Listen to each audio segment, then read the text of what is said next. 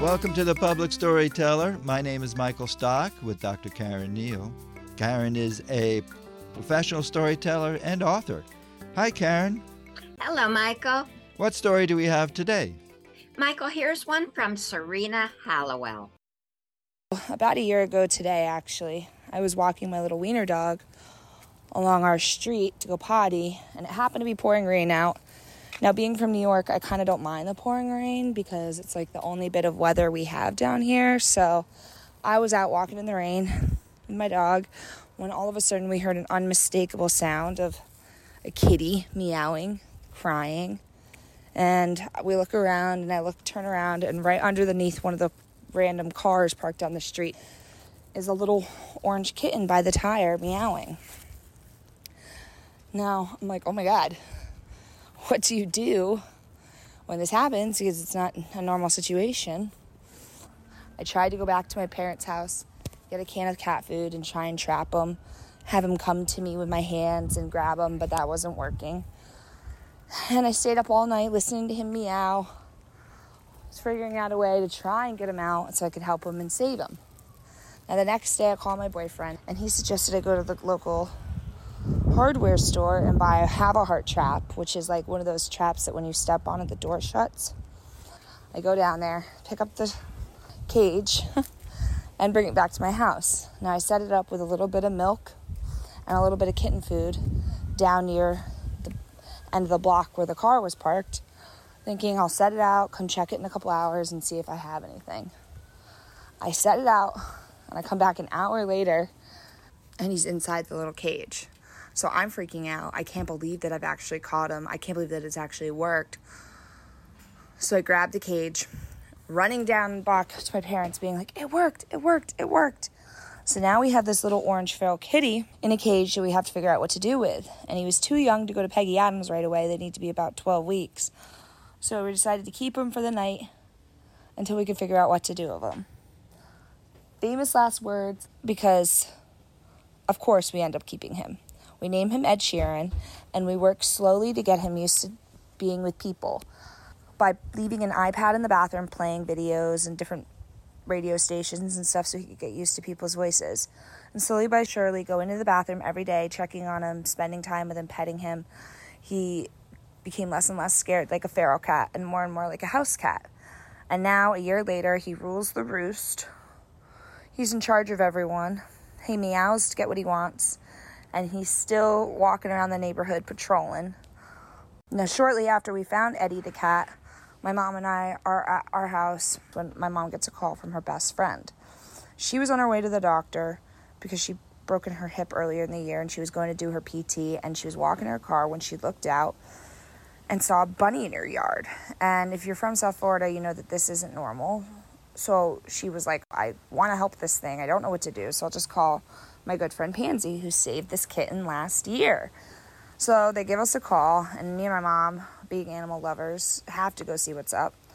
And we drive down the street to my Aunt Casey's house, and sure enough, there is a little black bunny sitting in her driveway. Quickly, we catch it and put it in one of my dog crates that we have for my little wiener dog. And we're like, oh my God, what do we do? So, my dad has me post signs around the neighborhood and online to try and get attention to see if anyone's missing a bunny but no one claims him. And then when I called the vet to make an appointment for him about a couple days later, they were unfortunately like, yeah, this happens all the time. People release their animals when they don't want them anymore, especially during COVID. And so now we have a Polish dwarf rabbit named Bun Bun who's become best friends with the cat Ed Sheeran. So it's a real regular zoo over here down in South Florida. So it just goes to show had I never gone for a walk on that fateful evening, one November night, I would have never run into the best thing that ever happened to me. Serena Hallowell, a story from an animal lover. Have you noticed how many animal lover stories we get? I, you know, it's almost as many as car accident stories. Yes. The reason I keep bringing them in, Michael, is because they are so emotional to the person telling them because so many people can relate to them and because everyone's a little different. Serena will stop at nothing to save these animals. What's so interesting about the story, one of the things, is that she's got a dog already. She calls it a wiener dog. I think that's a dachshund. So we don't know how she got this dog. Then she hears what she calls the unmistakable sound of a kitty as she's walking one pet. So she goes back, gets this, is sure she's not going to be able to use this particular special cage. Sure enough, it works. And then what happens? They become the go to people when you find an animal. Her mother's friend finds uh, a bunny. And at this point, she's so cool. She knows right away this is going to work. And sure enough, she gets the bunny in no time. So, uh, this is what I see that happens is that it starts off small. and for all we know, if we check in with Serena in 10 years, she may have done this 10 times because people get to know, oh, this is the one who does such and such. And then people start thinking, well, if I saved one, why can't I save more?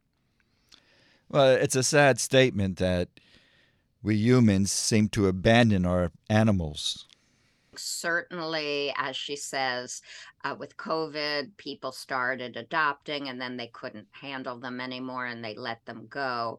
And thank goodness that there's somebody like Serena, somebody like her mother, who makes up for people who cannot take care of these animals.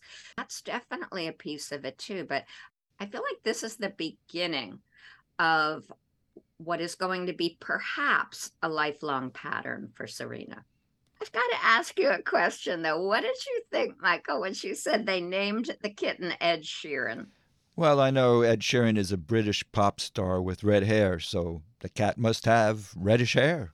See, I didn't know that. I knew Ed Sheeran's voice, but I didn't know that he had red hair. That, and I was thinking, was it the sound of the meow that made that he was a singer, and so she loved Ed Sheeran? I mean, thank goodness she didn't name the kitten Carrot Top. Carrot Top's not a bad name. I think a lot more people would have got the reference. Uh, Karen, I'm not familiar with the cat world. If you're a feral cat, are you always a feral cat? Interesting question. Apparently not. Many people they adopt these feral cats and little by little they're able to tame them. Now, as she says, Ed Sheeran or Eddie still rules the roost and still patrols, but when she adopted him, he was a kitten. So it was still very possible to domesticate him.